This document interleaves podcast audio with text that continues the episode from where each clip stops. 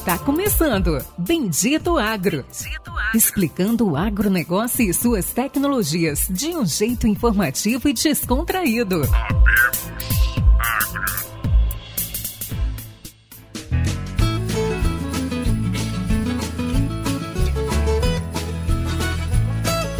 Olá a todos os nossos ouvintes e amigos. Está começando agora mais um episódio do Bendito Agro, o seu podcast de conhecimento e inovação sobre o agronegócio brasileiro e do mundo. E esse episódio, meus amigos, como não poderia deixar de ser, é mais um episódio especial, mais uma turma especial, onde nós vamos ali aprender sobre carbono, sobre software, sobre novas técnicas de medições, usando ali alguns no, novos modelos de conhecimento e modelagens sobre carbono. Confesso que eu estava ansioso para gravar esse episódio, tem bastante tempo que eu quero conhecer um pouco mais sobre essa plataforma e hoje vou ter o prazer de dividir esse conhecimento com todos vocês. Pessoal, hoje nós iremos gravar com Renato Rodrigues, de 41 anos, head da Regrow para a América Latina, né? Hoje todo mundo é red, eu também sou head, head daquilo, head do quê? Brincadeiras à parte. Ele é biólogo, mestre e doutor em geoquímica ambiental, professor da Universidade Federal Fluminense e scholar da Newfield. Depois eu vou perguntar sobre a Newfield, é algo bem interessante. Também vamos conversar com Pedro Magalhães, engenheiro agrônomo, produtor rural, 46 anos, e hoje residente em Curitiba. Renato, dá um oi para os nossos ouvintes. Olá, Péricles. Olá, ouvintes. Prazer estar aqui conversando aí no Bendito Agro. Vai ser um prazer conversar com vocês pra, sobre um pouquinho sobre carbono, sobre o que, que a gente faz dentro da Regrow. Obrigado pelo convite, Péricles. Pedro. Oi, bo é, boa noite, Péricles. É, boa noite aos ouvintes aí. É muito legal estar conversando aqui nesse, nesse podcast que eu já acompanho devido ao contato que a gente tem aí da, da, parte da agricultura digital, agricultura de precisão, e sabe que esse é um canal de grande relevância e expansão dentro desse meio assim, de inovação. Valeu, Pérez, pelo, pelo convite. Obrigado, Pedro. Pessoal, primeiro gostaria que vocês comentassem um pouco né, da, da função de vocês dentro da Regrow. Pode começar aí, Pedro. É, um pouquinho do que você faz, que é ali o seu dia a dia dentro da Regrow e depois eu vou passar para o Renato. Tá, eu vou, eu vou, acho que ficou bom eu começar porque começa a história da Regrow no Brasil, né? Então, eu sou engenheiro agrônomo, né? Sou produtor rural, sou especializado em agricultura de precisão, agricultura digital agricultura de precisão. Fui duas vezes presidente da Associação Brasileira dos Prestadores de Serviços de Agricultura de Precisão, sou da diretoria da Associação Brasileira de Agricultura de Precisão, e eu fui contratado pela Rigron quando ela nem se chamava Rigron, ela se chamava Flurosato, o Pérez sabe disso, e era uma empresa que trabalhava sensoriamento remoto exclusivamente. Então, o que é sensoriamento remoto? É o uso de imagens no agro, né? Então, usava-se imagens de avião empresas parceiras, como a Terra Avion, ou imagens de satélite, que eram as mais comuns, e até algumas imagens de drone. Bom, focando nas imagens satélites, que era 95% do trabalho, então nós fazíamos o monitoramento né, das, das lavouras, assim, acompanhamentos, relatórios de benchmarking, de desenvolvimento das culturas, enfim, diversas análises em cima das imagens da NDVI, e aí era, a Fluorosat vinha, vinha crescendo já nesse sentido, e eu entrei por ser especialista em agricultura de precisão e também trabalhar no departamento comercial, que eu já havia trabalhado é, em outras empresas, inclusive até uma empresa alemã aqui no Brasil, outras empresas americanas, empresas de software como a, a FarmWorks, AgLeader. Então eu tinha esse know-how técnico comercial nesse sentido de agricultura de precisão. Aí a Regrow acabou, a Fluorosat acabou se juntando a um grupo de cientistas da Universidade de New Hampshire, e aí ela mudou de nome de, de Fluorosat para Regrow, adquiriu os direitos autorais sobre uma modelagem climática, inclusive daí, daí entra o papel do Renato, porque daí começou a sair do meu domínio. Então aí a empresa formou-se uma nova empresa chamada Regrow e ela saiu do sensoriamento remoto exclusivamente e foi para a parte de MRV, que é a parte de fazer é, monitoramento e reporte do acréscimo de carbono no solo e mitigação de gases de efeito estufa. Então, aí, nesse sentido, acabou que eu saiu fora do, do meu escopo, do meu conhecimento, E aí a gente foi procurar no mercado um profissional né, que tivesse capacidade de trabalhar nesse sentido aqui dentro da Regrow. Então a gente saiu procurando encontramos dentro da Embrapa, inclusive, o Renato, né, que é doutor e tem todo esse domínio. E aí então o Renato veio para a gente como head da Regrow para a gente formar nesse sentido do mercado de carbono. Então é mais ou menos assim que começou a história. Agora está aí com o Renato. Agora vale a pena você falar, Renato. Legal, Pedro. Obrigado aí pela contextualização. E foi, foi esse caminho que você começou. E aí foi até legal a gente ter conectado com a Nuffield no início, porque eu e o Pedro, a gente se conheceu pela Nuffield Brasil, né? Que depois a gente fala dela, mas é uma rede muito legal. E a gente acabou se conhecendo por lá. Eu era pesquisador da Embrapa, fui pesquisador da Embrapa por 12 anos. Comecei aí no Mato Grosso, Péricles. É, morei cinco anos em Sinop, entrei numa vaga de pesquisador em mudança do clima. Trabalhei cinco anos em Sinop, aí voltei para o Rio, né? Sou daqui. Vim para a Embrapa Solos, passei um tempo em Brasília como secretário de Inteligência e Relações Estratégicas da Embrapa. E aí depois de 12 anos resolvi fazer um movimento drástico aí de, de carreira, né, uma transição de carreira. Pedi demissão da Embrapa e me juntei a Regrow em junho desse ano. Agora, dia 13 de dezembro, tá fazendo, vai fazer seis meses que, que eu entrei na Regrow. Entrei com essa missão, né? Sempre trabalhei com a parte de mudança do clima, fui presidente do conselho gestor da Rede LPF, da Associação Rede LPF, que é uma parceria público-privada da Embrapa com a John Deere, Singenta, com a Camar, Soesp e Bradesco. Então, fui presidente do conselho dessa instituição por cinco anos e a gente trabalhava muito projetos sobre mudança do clima, o potencial de mitigação das emissões de gases de efeito estufa pela, pela própria tecnologia de LPF, é, plantio direto e outras tecnologias. Então, conectou muito. Eu já conhecia o, o CSO, né, o Chief of Strategy Officer da, da Regrow, que é o William Salas, um pesquisador bem renomado, então conheci pelo, pelo IPCC, a gente fez parte de um grupo juntos no IPCC, e aí foi muito legal encontrar o Pedro, né, conhecer o Pedro aqui, reencontrar o Bill, é, lá dentro da, da Regrow, né? O Bill também né, veio de outras experiências e se juntou à Anastasia, que é a CEO da Regrow, uma pessoa fantástica, uma empreendedora jovem que criou a empresa junto com ele. E aí eles me chamaram para esse desafio e eu topei. Então hoje o que eu faço na Regrow é toda a parte de representação institucional, contatos com as empresas, negociação e também um pouco né, da parte técnica, as conexões com, com a parte técnica. A gente tem projetos iniciando aqui no Brasil, um projeto em parceria com a Exalc é, de pesquisa, vários contratos com empresas sendo iniciados também. Então essa vida de startup, né, que a gente a gestão é muito horizontal, muito fluida, então a gente acaba atuando tanto na parte técnica como na parte comercial, estratégia. Então tem sido um desafio bem legal. Não, show. currículo de vocês fantástico, né? Até os caras, isso que é difícil, você grava com muita gente boa, daí o cara começa a falar e de repente você fala, putz, os caras já têm tanto currículo que, a, que avança no tempo. Mas brincadeiras à parte, é, Renato, eu estagiei lá em Sinop. Acho que você vai conhecer o pesquisador com Flávio Ruck. Não sei se você conheceu ele, então eu tive a oportunidade de conhecer um pouco dos trabalhos de carbono, de inserção de carbono usando ILPF, né? Então é bem interessante e é como é, e é engraçado com o passar dos tempos, como o que se faz lá no passado vai se dando base para o que se tem hoje no presente.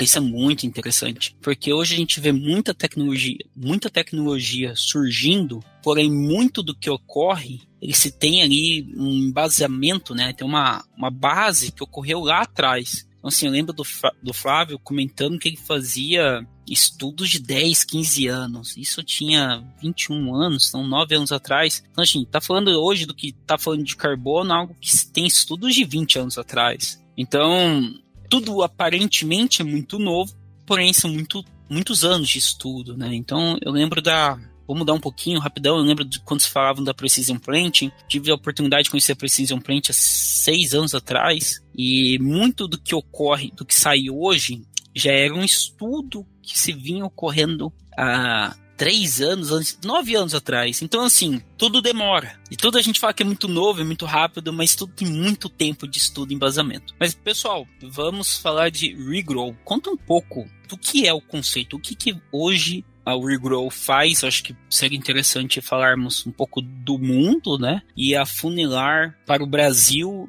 que hoje está acontecendo no Brasil e logo em seguida também vou perguntar ali um pouco do futuro, o que se planeja ser feito em 2023. É, então, contextualizando aqui bem rápido para a gente focar mais no que a gente faz, né? O mercado de carbono ele tem sido muito falado ultimamente, né, no Brasil, nos últimos dois, três anos principalmente, mas ele não é nada novo, né? O mercado, o mercado de carbono em si, ele foi criado já há bastante tempo e a gente teve o início do mercado lá no protocolo de Kyoto, lá atrás, mas era um mercado dentro do, da, dentro do âmbito da Convenção de Mudança do Clima da ONU. Né? Então a gente tem uma grande convenção, que é a Convenção Quadro das Nações Unidas sobre Mudança do Clima. A gente teve agora em novembro é, a COP 27, né, a Conferência das Partes, a reunião onde todos os países que são signatários dessa convenção se encontram para discutir os textos, as medidas de mitigação e os compromissos de cada país. Então, lá no início, no protocolo de Kyoto, o mundo foi dividido em dois grandes grupos, basicamente. É, países desenvolvidos que tinham metas obrigatórias de redução das suas emissões de gases de efeito estufa e países em desenvolvimento ou menos desenvol e menos desenvolvidos que poderiam gerar créditos de carbono para esses países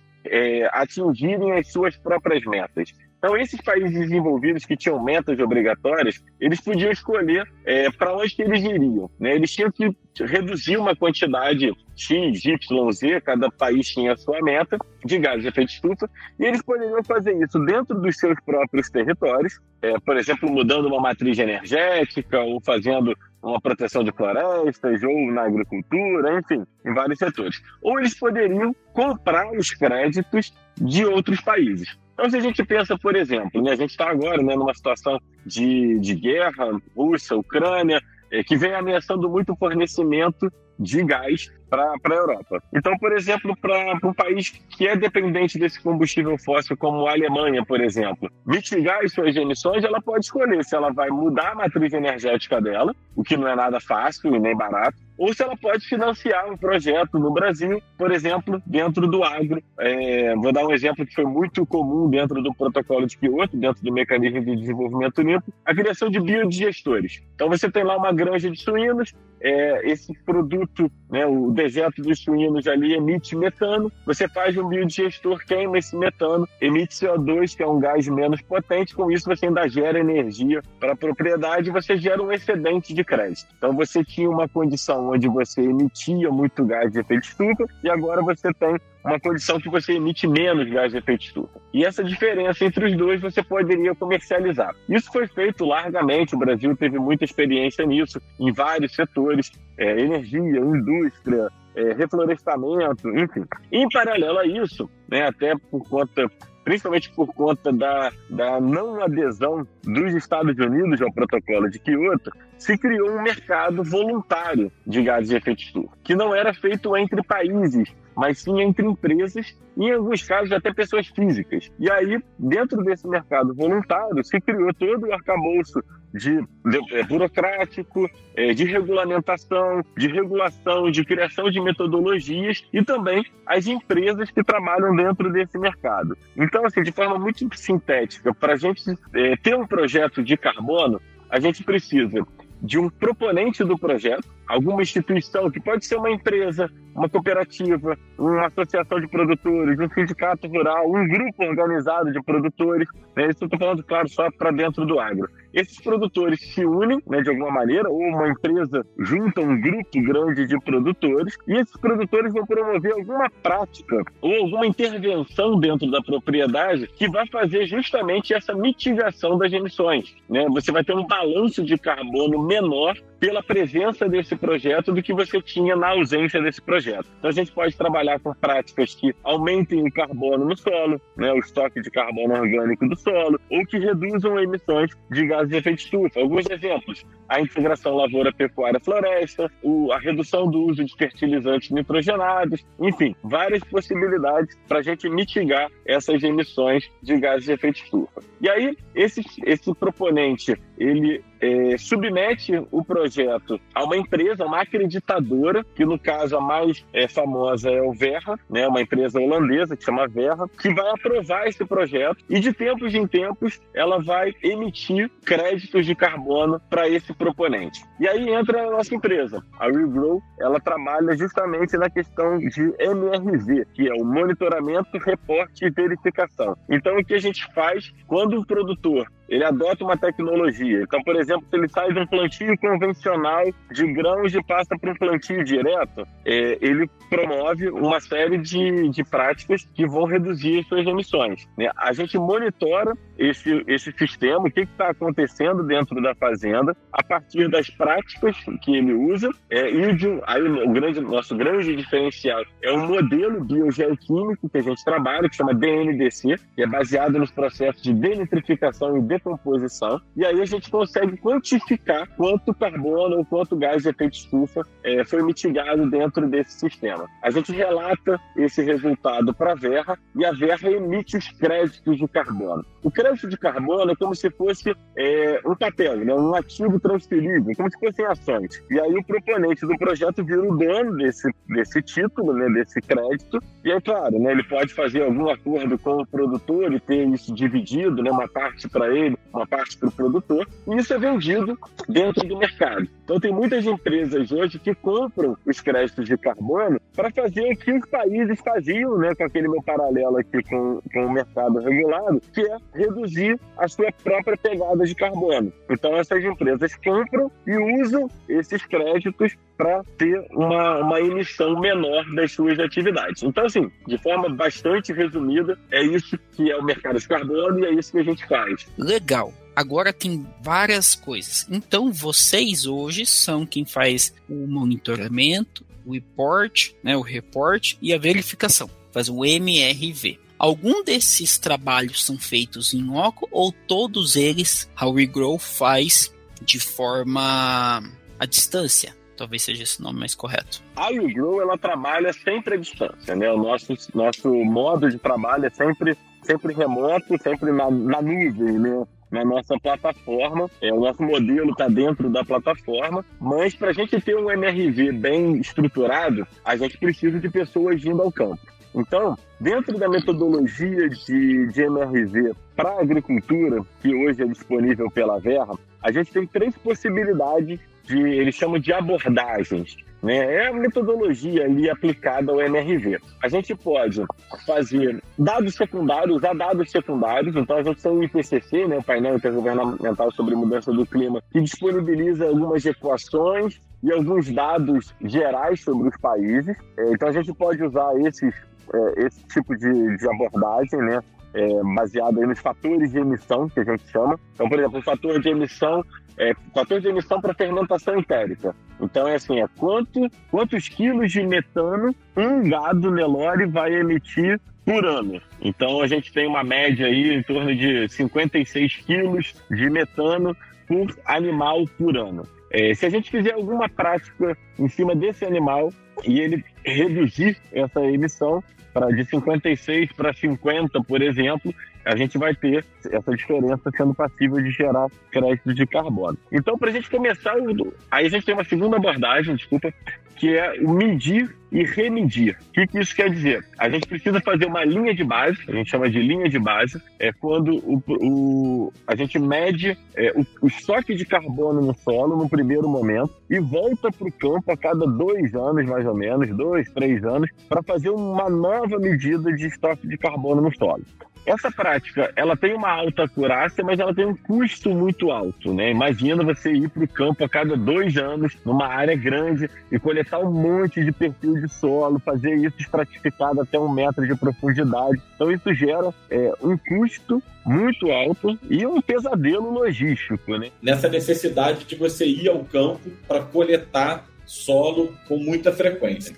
E além disso, é, essa metodologia tem uma outra grande falha, que ela não olha para os outros gases de efeito estufa. Então, por exemplo, o óxido nitroso, que é um, é um, é um gás muito potente de efeito estufa, ele é mais de 300 vezes mais potente que o CO2, né, e ele é um gás que é emitido através do nitrogênio. Então, se a gente usa nitrogênio sintético na, na cultura, a gente vai emitir óxido nitroso, essa metodologia acaba não pegando, porque ela só olha para o carbono no solo. Então, o Regrow usa a abordagem mais indicada pela Verra, que é uma combinação entre medir e modelar. Então, a gente vai para o campo inicialmente, na verdade, não a gente, né? a gente tem parcerias, empresas parceiras que vão ao campo para fazer essa primeira coleta, para fazer a linha de base. Então, é a gente saber como é que está a situação da fazenda do ponto zero, né, no P0 da, do projeto, e a partir daí a gente só vai usar o modelo.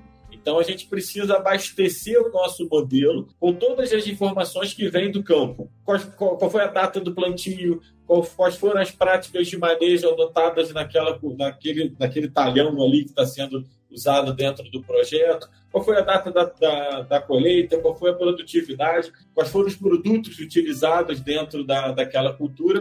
Então, tudo isso abastece o nosso modelo e a gente Renato, tem estimativa. Oi. Uma pergunta, peço desculpas ali, vou, se você me permite te interromper. Primeira pergunta, rapidão. Esses dados, quem coloca? O produtor? Ou é, é vocês quem abastece esses dados? Então, normalmente pode ser o próprio produtor, né? Desde que a gente tenha claro, né? Aí você precisa ter uma relação de confiança muito grande dentro do projeto. Normalmente, é, os projetos que a gente tem são com grandes empresas, né? Cargill, General Mills, Mars, a gente tem várias empresas muito grandes fazendo projeto com a gente. Então, normalmente essas empresas colocam técnicos, pessoas trabalhando dentro do projeto e esses essas pessoas, esses técnicos das empresas que é, alimentam a nossa plataforma com os dados que eles conseguem dentro da propriedade. Então, é o próprio produtor que declara isso para eles e eles abastecem o nosso sistema. Mas, normalmente, é o próprio produtor ou o, o técnico do projeto.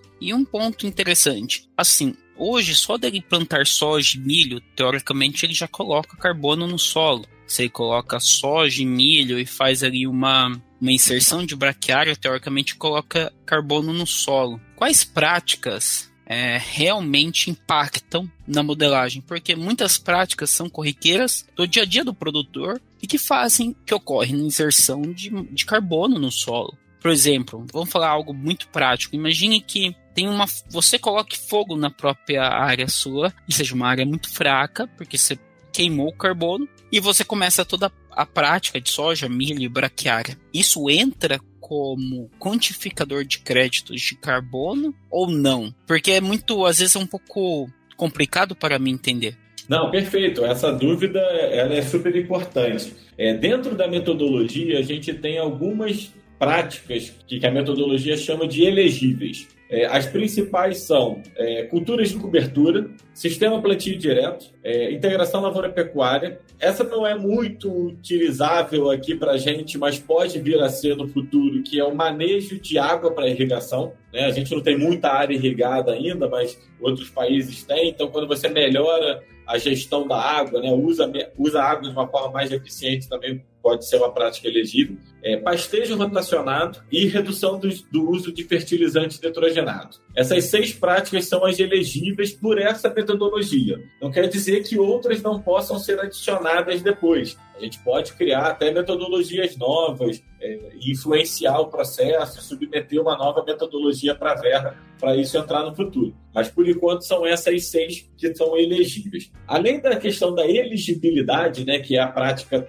fazer parte dessa, da metodologia, a gente tem um outro ponto muito importante que é a adicionalidade, que em muitos casos é, acaba sendo uma pegadinha do mercado e para a agricultura brasileira é, acaba sendo um ponto negativo, porque quando a gente pega um produtor que já faz tudo perfeito, tudo muito certinho, já há bastante tempo, a gente tem muita dificuldade de provar a adicionalidade desse cara porque ele já vem fazendo tudo muito bem feito, só que ele não foi monitorado. Então, uma coisa é você fazer tudo muito bem feito, outra coisa é você ter um monitoramento do que foi feito. Então, por isso que a gente sempre precisa monitorar desde antes da implantação do projeto, porque a gente precisa da linha de base. Então, assim, é, é até, é até injusto isso, mas hoje o melhor cenário que a gente tem para projetos de crédito de carbono é sair de uma pastagem degradada para um sistema de integração lavoura-pecuária, por exemplo. Que a gente sai de uma situação muito ruim, a minha linha de base é muito ruim,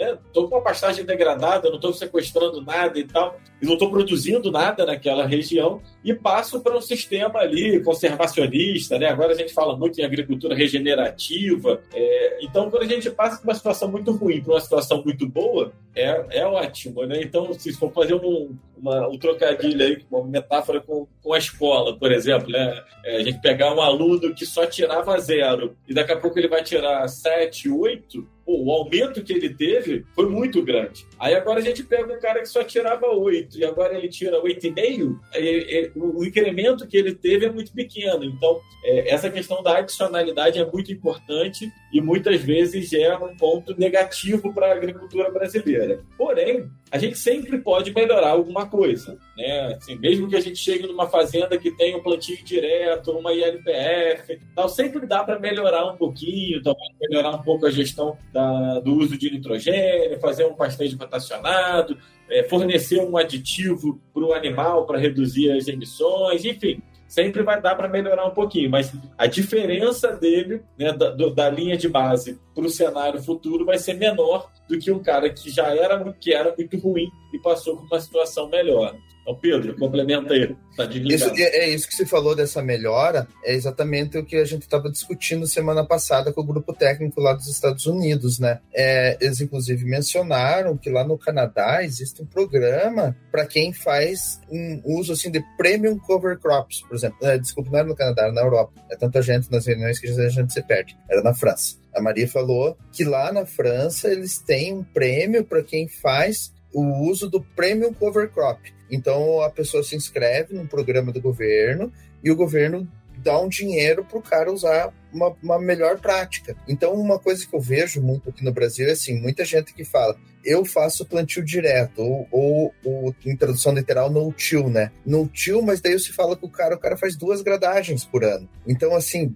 dá para eliminar essas duas gradagens. O cara colhe a soja, faz uma gradagem para semear é, é, o milho, depois colhe o milho e faz mais uma gradagem antes de semear a soja. Então, assim, às vezes faz isso, às vezes faz diferente, semeia braquiária lança, faz mais uma gradagem, colhe a soja, semeia braquiária e faz mais uma gradagem. Então, assim, dá para melhorar isso. E, e, no, e, na questão de rotação de culturas, também, isso foi o que nós estávamos discutindo lá com a Marina, França. Ela falou: o governo aqui incentiva para o cara não ficar fazendo só beterraba, beterraba e trigo, beterraba, trigo, trigo, beterraba. Então seria o mesmo caso do nosso milho e soja, né? Nossa dobradinha é milho e soja. O cara diz eu faço rotação, mas você vai ver há 10 anos o cara tá no milho e soja, não põe nenhuma braquiária entre, entre o milho e a soja, né? Então, assim, não é bem uma rotação isso, né? É, é o que a gente faz, são sucessão de culturas, e, e, é muito interessante o que ocorre com o solo. Então, eu venho acompanhando algumas empresas que são os modelos novos, que é a análise genética de solo, é, Biome for All, Trace Genetics, tem uma outra brasileira. Biome, ah, não, Biome for All é a brasileira, só é meio americanizado o nome. Biome Makers, que é a espanhola, que agora pegou parceria com a Biome. E o que, que ocorre? Ela torna muito interessante como o solo fica extremamente propício para doenças, porque você basicamente alimentou todos os micro-organismos maléficos, porém você também alimentou os micro-organismos benéficos. Então, assim, é um, é um solo muito propício quando você joga nitrogênio, crescer soja e milho, porque ele estaria bastante tempo. É por causa disso que são você tem altíssimas produtividades quando você faz o controle químico. Porque você tem muitas bactérias benéficas, porque você fez uma sucessão, mas você também tem muitas bactérias maléficas, né, que se alimentam dessa sucessão. Mas você também não tem nenhum outro tipo de bactéria que combate, tipo, são as outras de, de a gente chamaria no, na medicina humana de glóbulos brancos, né? Porque você usa muito químico. Então é muito louco, porque a gente atinge altíssimas produtividades nessas regiões, porém você tem que estar tá sempre com um combate químico muito forte. E que é o, a tal da sucessão. Não, é, mas é mais ou menos isso. Então, assim, essas interações biológicas e tudo mais, o que a gente vê nesses programas de carbono, como a Renata falou, né? Eles encaixam muito bem essas adicionalidades, principalmente, porque lá no, no, no no hemisfério norte, né, na, na, nos Estados Unidos e na Europa, eles fazem essa, essa uso de gradagem, eles não plantam plantas de cobertura. Então, como o Renato colocou, a linha de base deles, apesar do solo deles ter muito carbono, eles fazem práticas ou não fazem práticas que a gente faz. E a própria questão do nitrogênio, né? A Europa é limitada à produção agrícola pelo uso de nitrogênio, né? Alemanha e Holanda não se pode. Tem por exemplo, por, criador de porco. Lá o cara é limitado a criação de porco dele, não pode expandir por causa do nitrogênio que ele vai aplicar no solo depois, né? Então isso daí é, é, é são os pontos de vista, né? E eu não sei se o Renato já, já falou da, da nossa adaptação da modelagem, mas mas é, é por aí, assim, a modelagem, os programas eles vão ter que se adaptar à realidade brasileira, né, também, para serem rentáveis aqui e compensarem.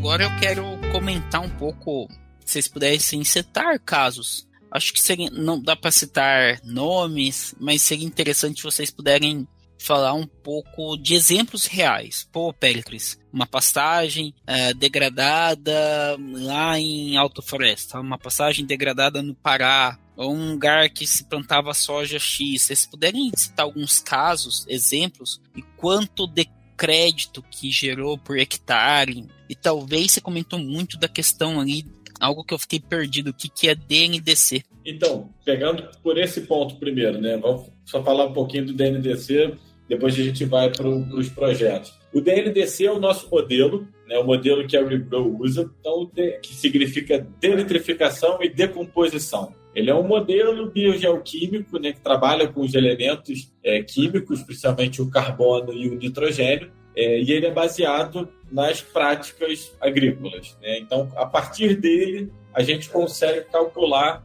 é, quanto que cada intervenção, quanto que cada área está promovendo de mitigação e de estoque de carbono no solo, e isso vai ser a base para a geração dos créditos de carbono. Então, esse é um modelo que foi desenvolvido pela Universidade de New Hampshire, nos Estados Unidos, há mais de 20 anos atrás. Hoje ele tem mais de 500 artigos científicos do mundo inteiro que usam ele. É, a gente tem universidades brasileiras, Embrapa, é, usando esses modelos, esse modelo para fins de pesquisa, mas a Rebuild detém a exclusividade dos direitos comerciais desse modelo. Então, cada vez que a gente vai para uma nova geografia ou para uma nova cultura, é, hoje o modelo ele é utilizável no mundo inteiro e tá, ele já está calibrado e validado para 65 culturas. É, mas cada vez que a gente vai para uma região nova, a gente precisa fazer um processo de calibração e validação desse modelo. Né? Então a RealGrow está chegando no Brasil agora, né, gente, há pouco tempo, com o objetivo do MRV, e aí a gente está fazendo justamente né, os projetos aqui com parceiros locais, GESAL, Embrapa,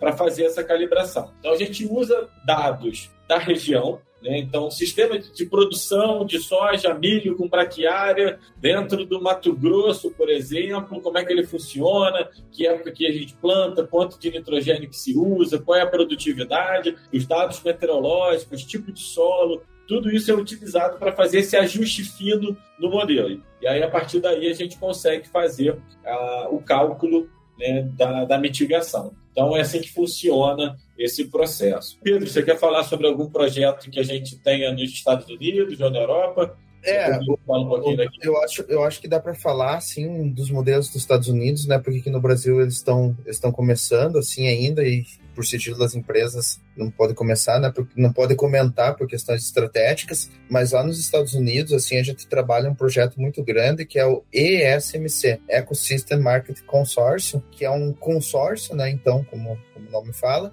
para o mercado de ecossistemas, né? Então, assim, envolve instituições públicas e privadas, né? E aí pega, por exemplo, assim, USD, universidades, Singenta, Bayer, a Índico estava, parece que não está mais. Diversas empresas, assim, acho que totaliza umas 60 instituições, se não me engano. É um projeto já que eu acho que tem 8 ou 10 anos, alguma coisa assim já mediu todo o Corn Belt e vem acompanhando no Corn Belt como que está essa questão de uso de plantas de cobertura e de aumento de carbono no solo. Então esse é o maior projeto que a gente trabalha e até é o maior projeto em áreas agrícolas que conheço no mundo, né? Não, não, não conheço outro igual. E é um projeto assim no modelo que talvez possa ser implantado no futuro no Brasil. Eu acredito nessa ideia do consórcio público-privado e diversas empresas, porque os projetos de carbono são muito custosos. Um consórcio pode é, viabilizar economicamente, então, grandes projetos, né? Outro projeto grande que a gente trabalha lá, que é a nossa referência, é o projeto da Cargill, né? Ele está indo para o terceiro ano, são dados públicos, se vocês procurarem na página da Cargill lá, vocês vão ver. É, então, ele está indo para o terceiro ano lá nos Estados Unidos, se eu não me engano, são 600 mil hectares, né, Renata? Hectares ou acres? Eu não me lembro até. Mas é uma dessa proporção, assim, 600 mil, se for acres, é 300 acres, acres né? Eu acho. 250 mil hectares. 250 mil hectares, é isso mesmo. Creio que são mais, são mais de 100 produtores, ele já está rentabilizando, já está pagando para os produtores. Então, assim, é um programa que visa a melhoria das práticas, focado em áreas agrícolas 100%. Então, assim, é um são, são modelos assim que eu, que eu vejo uma coisa, eu acompanhando esse mercado, que eu comecei a acompanhar faz um ano e pouquinho, era totalmente leigo, agora já entendo um pouco mais. Assim, eu vejo que nos Estados Unidos as coisas rodam um pouco mais rápido pela questão de financiamento, que os americanos têm, obviamente, muito mais dinheiro que a gente, principalmente, para investir nessas questões mas aqui estão começando a acontecer também. E, e assim, eu acho que são, acontece um pouco mais devagar aqui pela questão do financeira mesmo, mas que o nosso potencial é muito grande, talvez até maior do que dos Estados Unidos, né? E se focar em áreas agrícolas, né, exclusivamente. Então, assim, eu vejo esses exemplos lá nos Estados Unidos, assim, fora da Rigrow, a gente vê outros exemplos, né, como a iniciativa da Índigo lá, que está sendo bastante puxada também, está sendo bem difundida, e a Rigrow vem discutindo projetos na Europa, né, a gente tem lá a Cargill estendendo para a Europa, a Cargill estendendo para a China, né, estendendo para a África. Então a gente vê que é um movimento global, assim, eu creio que talvez sem, sem volta, assim, sabe? É, é, como é um mercado emergente, quando a gente fala aqui no Brasil, muita gente fala assim, nossa, você está falando aquela mesma coisa que o pessoal falava do projeto ABC em 2010, 2008. A gente fala, olha, é a mesma coisa, mas agora é com agentes diferentes. É um contexto um pouco diferente, então, assim, aqui no Brasil já estava em descrédito, né? E esperamos que isso seja revertido, né? A gente vê algumas ações já ocorrendo aqui e esperamos que em breve isso na Argentina também tem algumas lá no Chaco já querendo acontecer, já mensurando. Então, assim, eu creio mesmo pelo nível dos cientistas que nós temos aqui no Brasil, na Argentina também, é, que são iguais os cientistas da América do Norte e da Europa. Eu vejo muito potencial dessa vez agora. Até isso aqui é uma coisa que eu imagino assim, vai estar maduro em 2030. Então nós estamos em 2022, né? Começando 2023 agora. Até 2025 vai para começar a fincar os pilares e vai estar maduro para do meu ponto de vista, em 2030. Eu, eu não sei se isso vai acontecer antes e o Renato, que é cientista, quando você fala com eles, pra gente que é da agricultura digital, a gente fala assim, mês que vem, daqui a seis meses está lançado. Com eles a conversa é assim, daqui a mais um ano a gente termina de escrever o projeto, no outro a gente termina a primeira mensuração, daqui a três a gente faz um recálculo, daqui a cinco a gente a gente tá, tá fazendo um fechamento. Eu ficava louco com isso, mas é mais ou menos esse timing que acontecem essas coisas. Então a gente é um um tempo que a gente precisa é, entender e estar tá trabalhando, assim, né? Não é, nossas coisas não são tão imediatas igual a gente vê em outros setores, assim. É, Pedro, esse aspecto do tempo, é, ele é super interessante mesmo, e, e é, é, não é muito costume nosso no Brasil fazer planejamento de muito longo prazo, né? É, mas isso é um ponto super importante para o mercado de carbono, porque os próprios projetos são muito longos. Então, por exemplo, quando a gente olha um projeto de reflorestamento, a gente está falando de um projeto de 30 anos de duração. Você pode fazer a geração de créditos de carbono durante 30 anos. No, na agricultura, a gente está falando de projetos de 5, 10, 15 anos. Então, uma empresa que quer fazer um projeto é, precisa trabalhar muito bem a sua estratégia. É, essa estratégia do projeto está conectada com a estratégia comercial e de desenvolvimento da empresa para não ficar uma, assim, uma ação isolada de sustentabilidade, gerando um crédito ali, sem estar conectado com o resto todo da, da empresa. E a gente está falando muito aqui na questão de venda de créditos, mas a gente, um projeto como esse vai muito além do crédito, né, do, do crédito gerado. A gente pode ter uma empresa trabalhando nessas intervenções, nessas práticas de redução das emissões para promover ações ESG, nessa né, sigla que está tão famosa agora de ambiental, social e governança, mas que basicamente é a sustentabilidade junto com a governança corporativa das empresas, coisas que sempre existiram, né? Mais ou menos já juntaram a sustentabilidade com o compliance e chamaram de ESG. Mas é basicamente isso. É, você pode ter agregação de valor aos produtos. Então, né, quem estiver ouvindo a gente aqui, um, um teste legal de fazer quando for ao supermercado, dá uma olhada nos rótulos dos produtos e procure por produtos carbono neutro ou de baixo carbono ou com uma pegada de carbono menor. Hoje é bem comum se encontrar no mercado de qualquer grande cidade, principalmente, é, produtos com esses selos. Então são coisas diferenciadas que você pode agregar valor ao produto e ter preço maior, né? seja na gôndola do mercado, seja em negociações de exportação e tal. É, um outro ponto, a gente está agora né, vendo o que está acontecendo na União Europeia, está sendo muito discutido em todos os grupos de agro, a proibição da compra de soja, está né, tá começando com soja, vindas de áreas de desmatamento após 2020. Então a União Europeia, no ano de 2025, que já está logo ali, não vai mais comprar nenhuma soja que venha de um desmatamento de antes de 2020. E aí é muito louco, né? E aí eu peço até. Pessoal, peço desculpas, estou interrompendo vocês algumas vezes, eu acho legal interagindo com vocês um pouco mais. Por exemplo, na área do meu avô, eu sempre uso aqui, o Luciano fica louco comigo. É, você sempre usa seu avô de, de, de, exemplo. Mas eu acho que porque lá tem tudo: tem soja, tem milho, tem pasto degradado, tem pecuária, tem área de floresta, já abre área, enfim. E o que, que é interessante? Ele tem mais Cara, acho que tem 700 hectares para abrir. E a grande pergunta é: meu pai também, eu acho que tem 130 para abrir agora. Esses 700 hectares que ele abrir, vai bloquear toda a soja que vem do nome dele? Ou vai vender só desses 700 hectares? Porque não sabe. Porque na verdade a soja fica vinculada ao seu nome. Da mesma forma que se eu depositar no armazém e eu vender pelo nome do meu pai, que tem uma outra área que é 100% legal. Então, assim, existem vários eu acredito nesse mercado que ainda vai se regular bastante, mas eu acredito, Renato e Pedro, que é legal o negócio do carbono e eu já poucas pessoas estão prestando atenção, mas todas as multinacionais, elas já viraram o barco para esse mercado. Todas. Ah, a gente falou que Bayer adquiriu Foodville, Corteva, BASF, mas você vê, a Corteva, né, que era, todo mundo fala que é uma empresa um pouco mais tradicional, adquiriu nove empresas biológicas e acho que semana passada adquiriu a Stoller. Então, a Bayer está no mesmo caminho, adquirindo várias empresas. Singenta. Então, assim, se tem, eu acredito muito que a pegada do carbono ele vai estar diretamente ligada a financiamentos, a créditos, a vendas,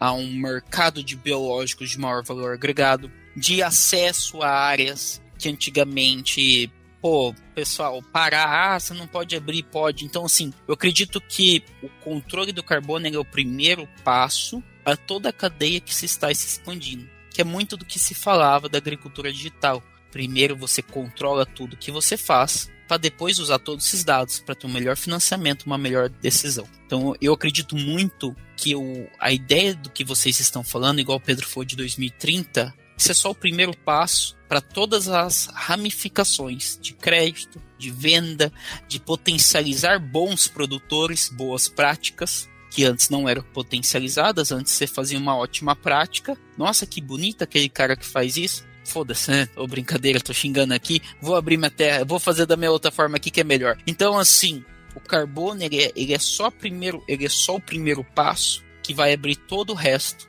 para os bons agricultores. Então, assim, eu acredito muito nisso. E agora é quase que um encerramento. Ah, o Pedro tem que sair. Gostaria de. Pedro, se você quiser já fazer a sua parte de encerramento, depois eu puxo para o Renato.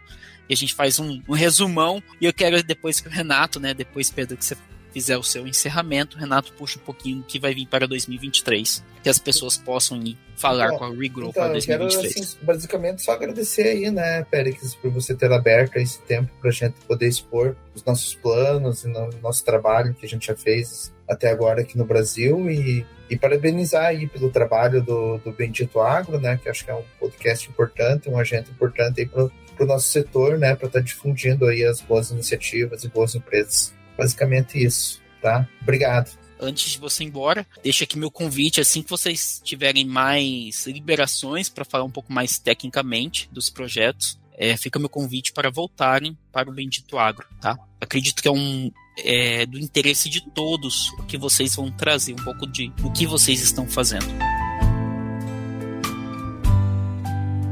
Vai lá, Renato. Agora eu acho que você já pode falar um pouquinho do que vai vir para 2023. É depois já pode puxar um encerramento. Tá ótimo, pera. Bom, você tocou em vários pontos aí que dão um outro podcast aqui, vários programas, na verdade, né? É, tem muita coisa acontecendo, tudo acontecendo ao mesmo tempo, né? Então, eu também acredito muito no mercado né, de carbono, por isso que eu atuo nessa área acredito muito no, na Regrow e no nosso modelo de MRV. É, Para mim, é o melhor modelo que existe hoje disponível no mundo. É, não sairia da Embrapa para uma empresa que eu não acredito na tecnologia, né? então é um sistema muito forte, muito robusto, tem tudo para crescer demais. A questão do, do carbono, da, dos projetos de carbono nas multinacionais e como é que a gente junta isso com regulação de mercado, com protecionismo, que claro que também acontece. Então é uma questão muito séria, assim, muito importante. Se a gente pega né, o que aconteceu agora na, na, União Europeia, que a gente falando, eles podem, daqui a algum tempo, falar assim: daqui a pouco eu só quero comprar soja que oriunda de projetos de crédito, que, que gerem crédito de carbono também. Isso pode acontecer. Assim como aconteceu com várias outras certificações. Vamos botar um grande grupo assim chamado de certificações, porque o carbono não deixa de ser um processo de certificação. Né? Mas, assim, considerando que é um processo de certificação, porque alguém faz um projeto, implementa boas práticas e alguém vai e certifica, chancela é, esse processo. Então, podemos chamar, como a gente tem é, as RISOs, até na indústria, é, o selo do Inmetro. Então, por um lado, quando a gente olha assim, do lado do produtor, é claro que assusta né, a gente chegar e olhar se assim, a União Europeia vai falar que não vai comprar mais é, o, o, produto brasileiro. Por outro lado, quando a gente se coloca no papel de consumidor, imagina se você quer comprar, por exemplo, uma, sei lá, uma bicicleta para o seu filho, e aí você vai comprar uma bicicleta que não tenha um selo do Inmetro, por exemplo. É basicamente a mesma coisa. Claro que com é, é um processo de, de, de, regulamentação daquela produção. Então, tudo vai ter um nível. Então, no primeiro momento, hoje, o que eu vejo no carbono, é, hoje, né, se a gente for pegar, o carbono ele está entrando como uma coisa muito adicional. Né? Então, assim, hoje ninguém tem obrigação de, é, de produzir emitindo menos. Ninguém mede, ninguém faz o inventário da propriedade. Pode ser que no futuro isso passe a ser obrigatório e você ainda continue recebendo pelo crédito. Pode ser que mais no futuro ainda isso passe a ser utilizado, como foi já utilizado em várias certificações, como um mecanismo de exclusão de mercado. Quem não tiver adaptado a esse sistema de produção vai estar fora do mercado. E aí pode ser que ele passe até a deixar de ter um valor adicional e passe a ter, né, passe só a poder comercializar aquilo se, se ele seguir aquele produto se ele seguir aquele processo de produção. Então a gente tem, claro, uma série de, de dúvidas ainda de, do que, que isso, de, que, de como vai acontecer, de como é que o mercado vai se comportar. É, isso não é muito importante agora, né? A gente não vai ficar aqui fazendo é, previsão do futuro, nada disso. Mas o que, que hoje é, o mercado de carbono pode fazer para o produtor é fornecer um valor adicional. Assim, uma coisa que o produtor tem que ter na cabeça: ninguém vai pagar mais pelo carbono do que pela soja, pelo milho, pelo boi, né, a carne que está sendo produzida ali. O produto principal dele vai continuar sendo aquele produto ali que ele, que ele já está acostumado a produzir. Esse é o primeiro ponto. O segundo ponto, a gente tem, por exemplo, dentro do Brasil, a gente tem o Plano ABC, né, a Política de Agricultura de Baixa Emissão de Carbono, que é basicamente um conjunto de boas práticas. Né? Eu, eu sou um dos autores do plano, trabalhei bastante nele lá em 2012, é, 2000, entre 2010 e 2012, estou né, como um dos autores do plano. E o que a gente botou ali naquela época era basicamente um conjunto de boas práticas agropecuárias que ajudam o produtor, de alguma maneira, a melhorar a sua produtividade e a sua rentabilidade. Então, a sustentabilidade ela precisa ser trabalhada sempre nos três eixos: o social, o ambiental e o econômico. Não existe sustentabilidade ambiental. Né? Se, se, é ambiental, mas o econômico não está fechando a conta, não é sustentável. Eu gosto até mais do conceito de sustentabilidade que é utilizado na França, que é o de durabilidade. Porque é um processo que precisa começar hoje e ser durável ao longo do tempo. Então tem que ter um retorno financeiro. Então esse é o segundo ponto. E o terceiro ponto, né, então ele vai ter uma tecnologia que vai trazer mais rentabilidade para ele. E o terceiro ponto é que ele vai passar a ter um valor adicional. Isso fica legal quando a gente olha para a ILPF. Né? Quando o cara saía, quando o cara fazia só monocultura em sistema convencional, lá atrás, né, lá na década de 60, 70, ele só tinha uma fonte de renda. Ele só tinha uma safra no ano, ele só tinha aquela fonte de renda. Depois, com rotação de cultura, depois com plantio direto, mais recentemente com o ILPF, ele foi adicionando outros produtos àquela propriedade, àquele hectare, e com o carbono vai ser a mesma coisa. É adicionar mais uma coluna ali na planilha dele com receitas. Então, hoje, a gente sempre perguntou lá atrás sobre valores. Hoje, a gente calcula mais ou menos que o produtor consiga tirar, já dividindo o crédito com a empresa, né, em torno de duas a três sacas de soja a mais por hectare ano, vindo como renda do crédito de carbono. Então, é, é um valor interessante principalmente porque é, ele já vai ter um, um acréscimo de produtividade pela própria intervenção. Então ele vai conseguir ter uma produtividade mais alta e vai conseguir uma renda superior com o crédito de carbono. Não, então, ficou aí a deixa. Pois é. Todo mundo vai ficar pensando, esse é um valor é. bem expressivo, Renato. E aí, se você for fazer uma conta a longo prazo é, e em grande escala, eu fiz essa conta, a gente trabalhou isso, ela estava na Embrapa quando a gente fez esses cálculos, com o ILPF. Se a gente tivesse feito projetos de crédito de carbono para toda a área de ILPF que a gente tem no Brasil hoje, em torno aí de 17, 18 milhões de hectares, a gente conseguiria neutralizar todas as emissões do Brasil. Então, é, a gente tem um potencial de sequestro de carbono, de mitigação muito alto. Eu acredito muito que a partir de 2023, 2024, a gente vai começar a ter muitos projetos de carbono é, aqui no Brasil e tenho certeza que a Regrow vai ser líder de mercado aí no MRV, porque é a empresa que tem a tecnologia mais eficiente e mais barata do mundo. Então, esse é um ponto muito legal. Né? Além do nosso sistema ser o mais eficiente, mais robusto, com maior base científica, maior acurácia, é o que tem o menor custo por hectare por ano. Então, tenho certeza que a gente vai estar aí na liderança desse mercado. Fantástico. Renato, muito obrigado. Eu obrigado que agradeço. Foi uma aula, realmente foi uma grande aula. Está de parabéns. Eu confesso pessoalmente que vou ouvir esse episódio novamente. Fico feliz por todo o trabalho que vocês estão fazendo. É, confesso também que pensei que já estava um pouquinho mais avançado. Já ia até, putz, vou fazer lá na fazenda, não sei na onde. já ia entrar em contato, mas eu entendo que existe um, um trabalho muito massivo de dados, de contenção e de preparação para se realizar um trabalho tão grande, porque quando nós falarmos de carbono, basicamente vou falar que 100% da adesão, todos os clientes vão aderir, todos os produtores vão. E provavelmente o pagamento, esses dois, três sacos vão vir de consultorias, análise de solo, de, de, de multi. Entra muita coisa no meio do caminho que só o carbono vai pagar por toda a melhoria da propriedade. Isso, isso é muito forte para mim isso muito claro que o carbono ele, ele vai vir para pagar todas essas melhorias, vamos dizer, de fábricas de biológicos, de análises, de toda a parte de taxa variável, de mudança, de novos equipamentos. Então, esses dois, três sacos a mais ali, eu acredito muito que é eles serão resultantes, né? E eles vão pagar por todos esses trabalhos fica meu convite, né? Como falei pro Pedro, para vocês, assim que vocês puderem falar um pouco mais, ação, falar assim, Pericles, abre aí a Regrow aí pra turma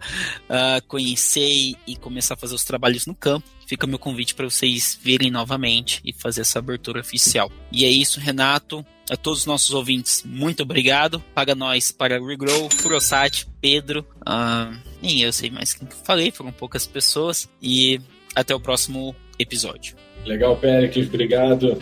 Grande abraço.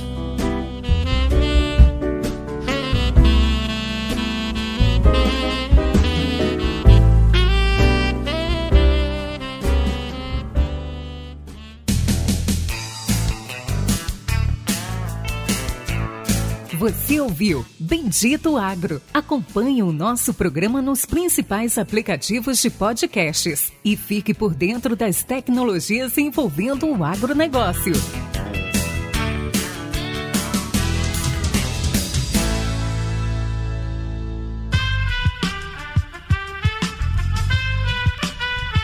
Esse podcast foi editado por Aerolitos Edição Inteligente.